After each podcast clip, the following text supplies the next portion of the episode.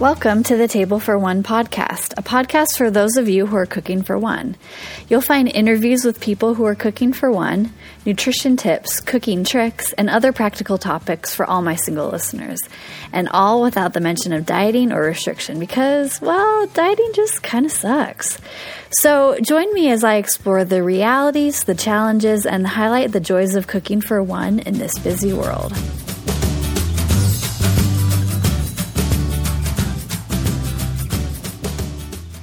Hi, welcome back. So I'm so excited for this episode this week. I had the opportunity to continue my conversation from last week with Rachel. We talked about intuitive eating last week. Make sure to listen to that episode. Super interesting, super insightful. Um, and today we're going to talk about eating for one. So Rachel is a 28 year old dietitian and 28 as of today. Today's her birthday, so join me in wishing her a happy birthday. She works in Brooklyn, New York, and works about 35 hours a week as a dietitian and also teaches a weightlifting class. She likes to hike all over the world and will stop to pet every dog that crosses her path. Rachel has a couple tips for cooking for one. She encourages people to, and also does it herself, but it likes to experiment with ways to use an ingredient in different recipes. She likes to pick a vegetable and then plan recipes around using that vegetable so that vegetable doesn't rot. Uh, she also is a huge advocate of giving yourself permission to try different foods and to give yourself permission to eat out if you want to. Also, she loves her rice cooker and recommends getting one if you don't have one already. And also had a great tip to batch cook ingredients while doing laundry or other things around the house. And her favorite recipe resources are the Mealime app and Minimalist Baker.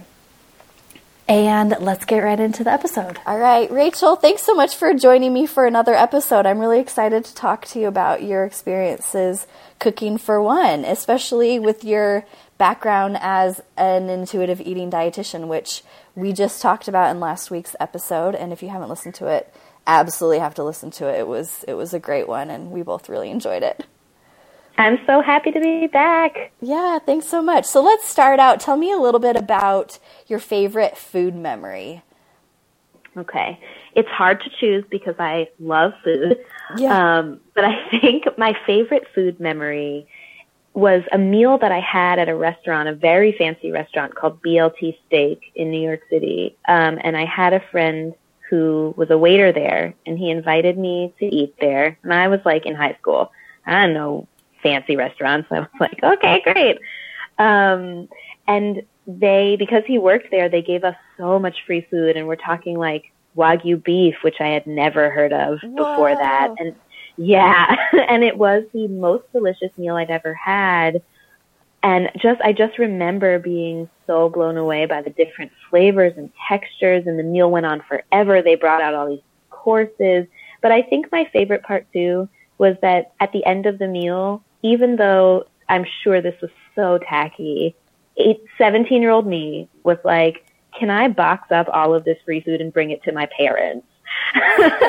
and they let me. They let me take like probably $200 worth of food home in boxes. Um, and just seeing my parents' faces, because we, I, we didn't grow up eating out like that and we could never have afforded to go to that restaurant. Um, and it just brought me so much joy that I got to enjoy that food. But then I also got to bring it back for my parents who never would have been able to experience it really. And watching them have it was honestly more fun than getting to experience it myself. That's so fun. I similar. Um, my well, as my mom always says, like I can cook anything better at home than we can get, which is, I would say, mostly true. But there are those special meals that, like, no, you know, you just can't make at home. But yeah, I fancy meals were. I don't even. I don't even know.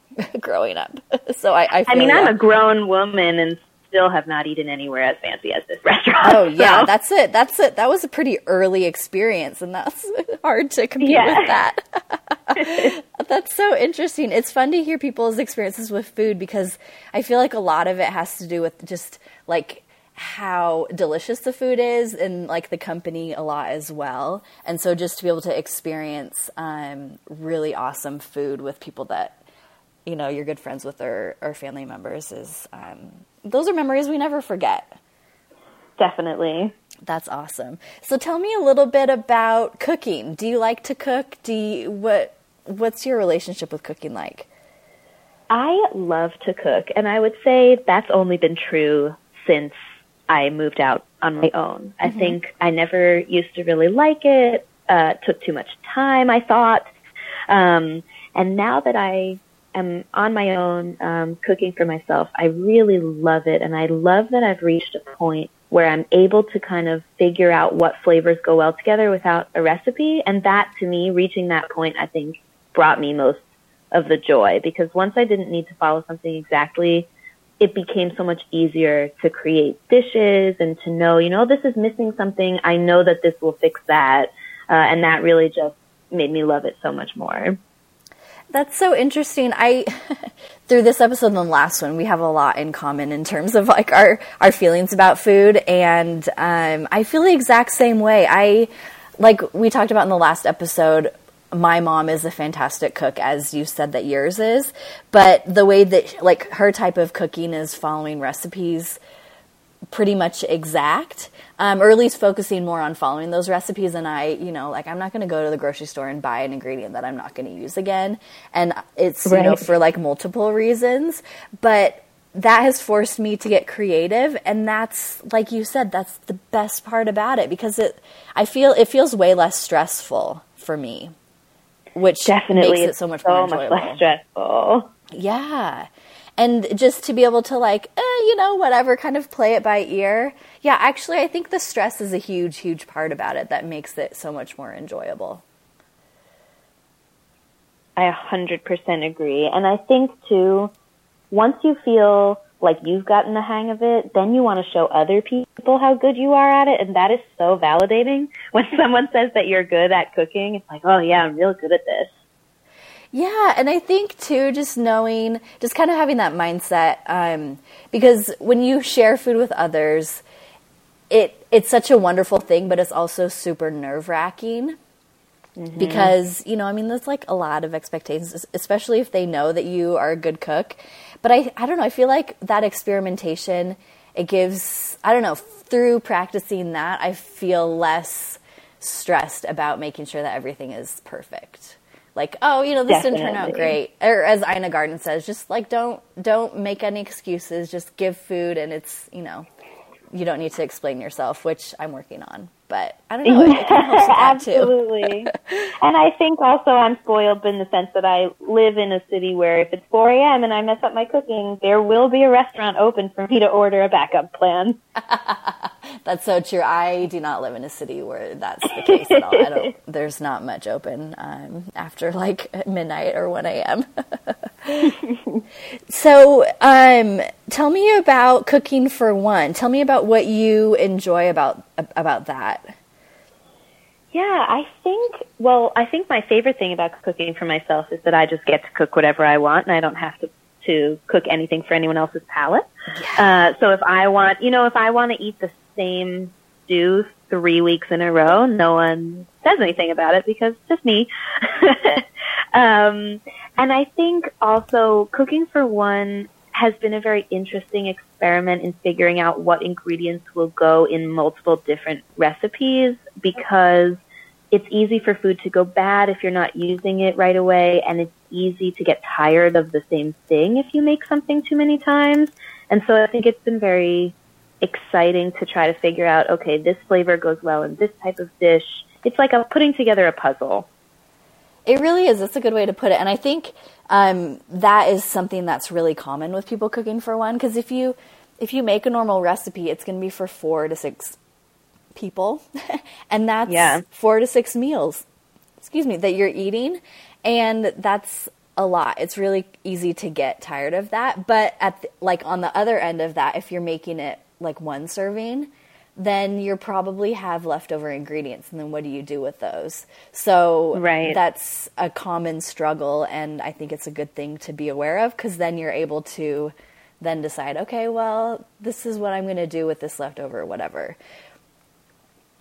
Definitely. And my favorite thing to do i think is to pick a vegetable i'm in the mood to eat and then figure out what dishes it tastes really good in and then see what other ingredients go in those dishes and see if they cross over uh, and then go out from there because I find that if I don't pick the vegetable first, I might not eat it. so I've really got to go in thinking about which vegetable I want to eat because I want to eat them, but those are usually the first thing to go to the wayside when I'm not in the mood to, to plan my meals. That's such a good point. I, I haven't thought about that way about it that way, but I think that's really smart because I encourage people, you know, who are cooking for one to just focus on one or two vegetables because it, it, it can get so overwhelming and you know, honestly, I feel like most of them will be good in most things, you know, in general. Mm-hmm. But yeah, kind of basing meals around a vegetable is a really great way. And being able to find like totally different recipes. Um, is that kind of something that you do? Sometimes it is. mm-hmm. Well, depending on your mood, which is nice. Say, yeah. Yeah, depending on what I can do. And I will say that there are some great apps that will help with this. And I think that's how I started was using like apps like uh, Mealime is great. Um, it's M E A L I M E, mm-hmm. like the, the, words meal and lime smushed together. Yeah. Um, and you can put in all your food preferences, and it will create recipes, and you can you can click on them and then it creates like a shopping list for you. And I, I used that to start kind of figuring out, okay, these things taste good in dishes together. And just those types of those little services that can help make it easier for you so you don't have to suddenly launch into to meal planning or figuring out flavor patterns all by yourself. Yeah, and I think that's something that's really overwhelming for people. So I interviewed Julie, who is a dietitian as well, um, early on. I don't episode like nine or ten i want to say and we talked about feeling comfortable in the kitchen. But i think that's a, a huge barrier for a lot of people is you know like oh okay well what tastes good with what what you know what ingredients can i use in multiple recipes that'll work? And then also how can i flavor this you know whatever ingredient? And that's um, so yeah to be able to learn how to do that and a good place to start is finding recipes yeah, finding recipes. And there's a great book also called The Flavor Bible, which basically just takes you through like every food item ever and tells you what foods it pairs well with and what flavors it goes well with. And that's kind of nice to have in your house too. So if you're like, oh, you know, I'm eating this food, what what things does it taste good with? That book will tell you. Yeah, I am looking at that book right now and it's fantastic. It's a really great way if you feel comfortable or if you like to get creative in the kitchen, it's a good place to get started because you know that, yeah, like these ingredients should taste good together and you can just kind of go from there. Definitely. So let's talk. How about the other side of things? Are there things about cooking for one that you don't like so much? Yes, I hate doing my dishes. Uh, I, same. I have a dishwasher in my apartment, and it is the first time I've ever had one, and oh. it is a godsend. It's the nicest um, thing ever. I'm the opposite. This the is the first time I've, I haven't had one. I didn't grow up with one, and having one now, I'm spoiled. I can't go back. Mm, yeah, I feel the same. so way. I don't like doing my dishes. Um, I think that's probably the only thing that I really dislike because honestly, even in the days where I'm like, I don't feel like cooking, no one's depending on me to cook, and that's really nice. Yeah, it is. It's really nice because I, at least for me, I feel like the best thing about it is you can go on your own schedule. So, you know, you get yes. home late from whatever and you're just not feeling up for anything, you can have cereal if you want, and that's totally fine. Or if you're like kind of hungry and you want to like spend time, like last night I had all these mashed potatoes that I wanted to make into gnocchi. And I was like kind of hungry, but I, you know, it took about an hour to make it, but it was, I turned on music that I liked and it was just, it was fun. So it is, it's nice to not have to have anybody else's expectations in there too.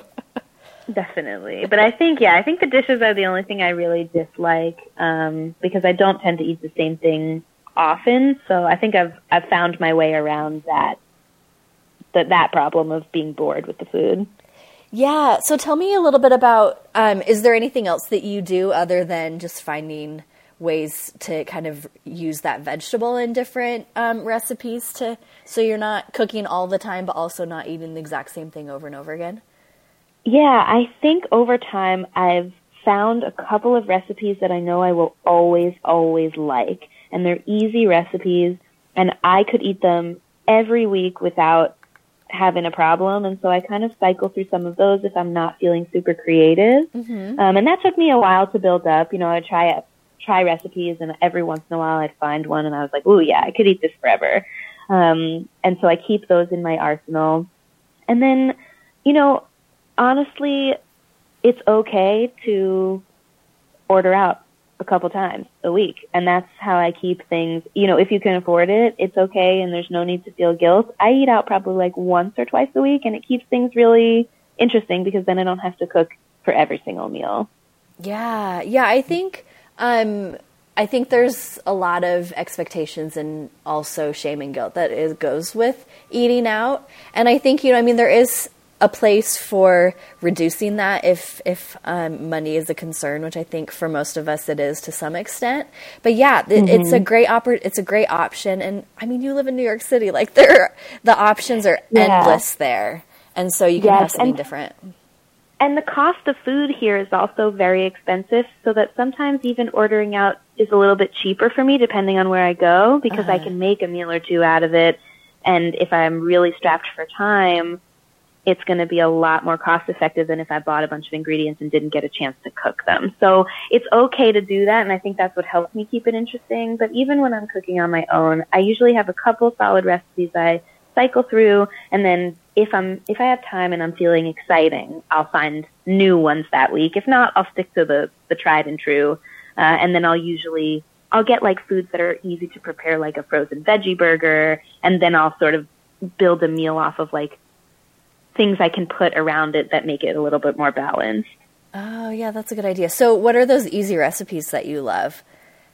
Uh, they're all from Minimalist Baker, basically. Because uh-huh. I love her blog. Everything is like super simple one pot, one pan, under 30 minutes for, for a lot of the recipes. And my favorite recipe there is this cauliflower chickpea curry. Okay. Um, it's basically just ginger, shallot, garlic, re- Thai red curry paste. It's not spicy. It's like a savory curry paste. I love that. Yeah.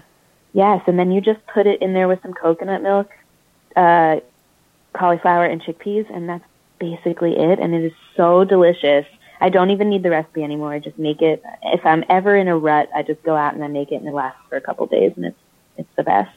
That's awesome. I ha- literally have all of those ingredients in my pantry, so I'm going to have to make them next week. that sounds really good. It's fantastic. You will not be disappointed. That's awesome. Yeah. And so, do you um, kind of change that up at all, or is that you just like it as it is and you don't get bored with it?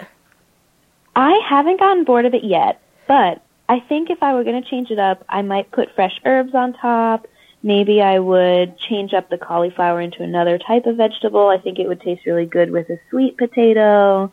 Um, maybe even snap peas. I'd probably change up the vegetable if I was getting bored. Yeah, and that's easy, and it would all kind of taste similar enough that you know it's going to be good still.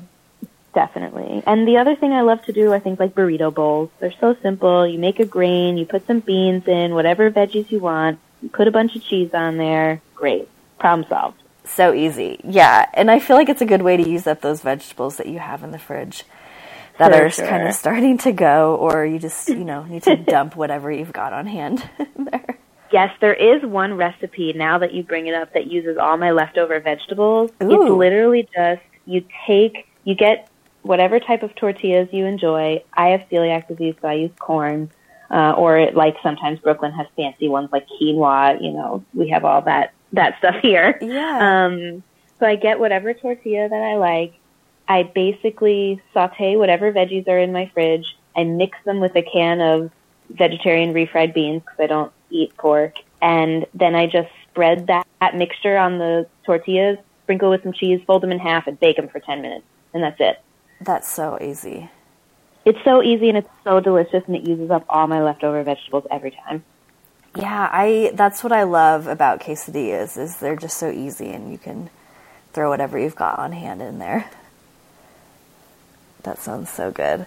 Um, so maybe this is since you're an intuitive eating dietitian, maybe this wouldn't be so different. But is is there a way that you would eat? Well, how would you eat if you could eat anything or any way that you'd want, um, with no cap on that?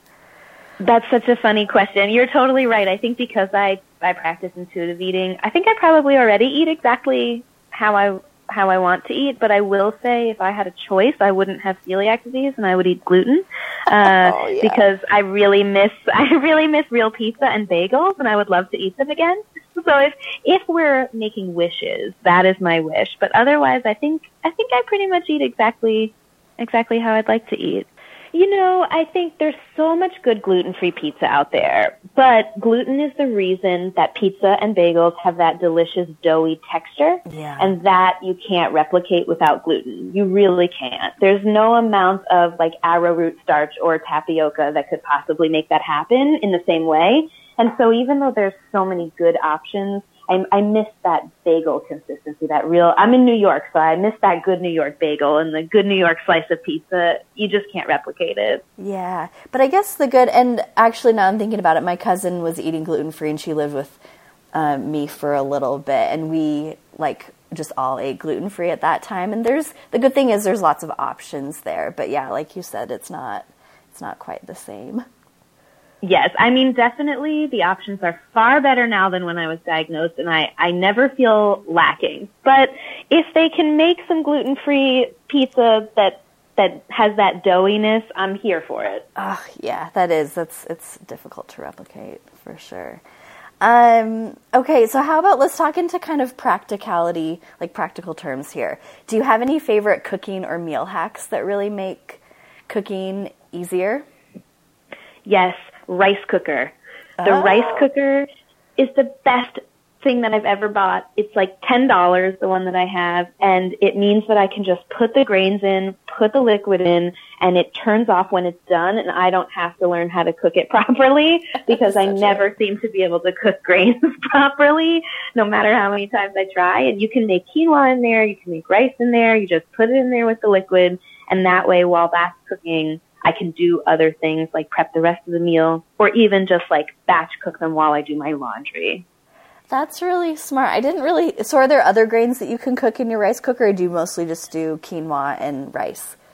Mostly, I do quinoa and rice. I imagine as long as it's not a really sticky, super sticky grain, you could do it. I I really think you could even do a sticky grain because I see people make sushi rice in their rice cookers. Oh. Um, so honestly, I think you could probably put any grain in there as long as it fits when it expands.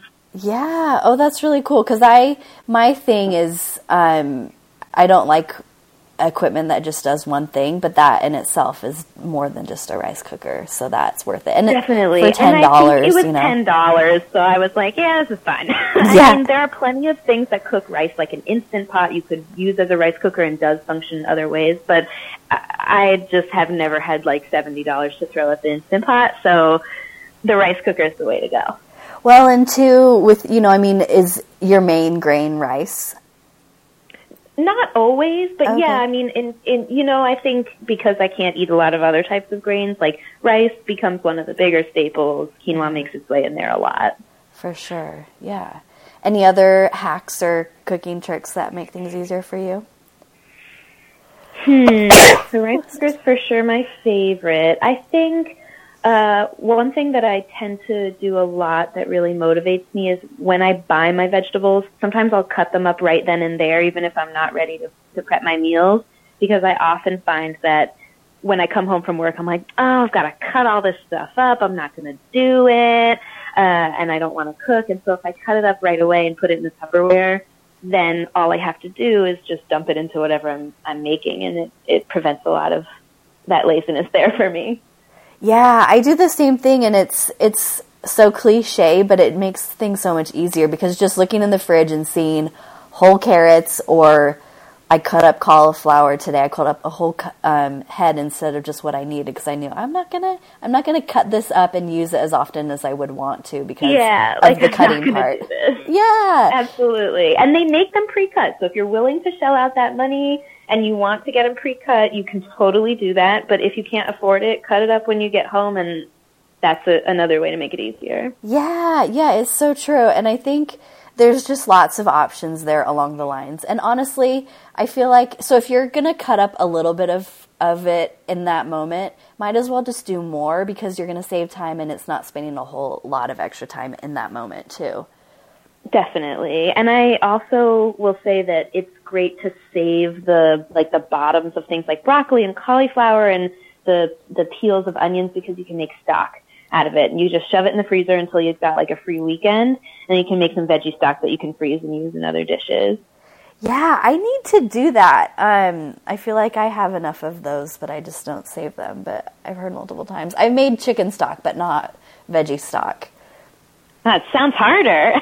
oh no! You just throw a carcass into into water and some aromatics, and you're good to go. Oh, perfect. Well, next time I come across a carcass, I know what I'm doing. Something you probably didn't expect to say in this podcast. oh my gosh! So let's um, talk a little bit. So another thing that a lot of us experience when we're cooking for one is loneliness surrounding meal mealtime. So whether you know you might have like different schedules than roommates or you know, which I've had are also like don't necessarily get along really well with roommates and don't spend a lot of time together. Or if you live alone, getting home after a long day and then cooking and then eating by yourself isn't necessarily something to look forward to. Have you found anything to make cooking for yourself and or eating by yourself something to look forward to? Yeah, I mean, I love eating, so I'm excited to eat no matter what's happening, where I am, who I'm with. I'm excited to eat the food. Yeah. Um, and I think making sure that you have pleasurable food that you really enjoy is super important to making the eating experience exciting, no matter whether you're alone or not. Um, and really allowing yourself to have foods that feel like decadent and, and enjoyable to you. Um, and, and you know what? I know that they that it's a big thing not to eat distracted. But if you're feeling lonely and it's going to help you feel happier around your mealtime to have a little bit of a distraction, like watching a movie or playing a game on your phone, it's not the end of the world to do that. I do that. Oh, me too. And I, I feel the exact same way. And I, and I haven't talked about it through this perspective, but I think I think it's about time that I say what we talk about why. But that's exactly it. You know, um, if it's if it's going to make eating more enjoyable for you. And you know i mean that's something that we all deserve to eat food that we like at least at some mm-hmm. point in our life hopefully a little bit more than not. But if that's going to make a big difference then that is definitely more helpful than eating mindfully and paying attention to every bite literally all the time because that's boring. Yeah.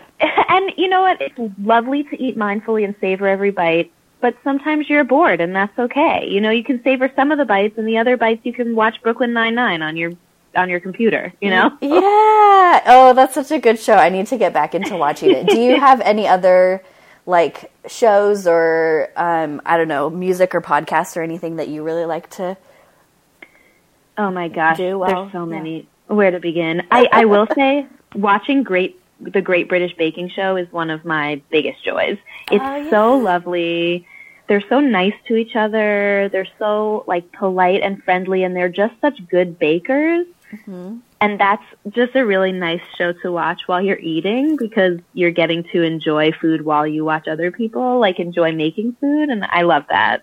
I never would have thought of that. That's cool. Okay, that's a great idea. And I'm not saying that you have to watch TV while you're eating. I know people might be like, "Well, I've been told not to turn on the TV because I'll eat mindlessly," but it's it's totally okay. If you're feeling lonely and it's impacting your meals and you want to watch some TV, that's totally fine. I totally agree. Yeah, I don't think we need to. I don't think there's anything more to say other than, well, I, yeah, I, I totally agree. do you have any? Do you listen to podcasts or to music at all when you cook or anything?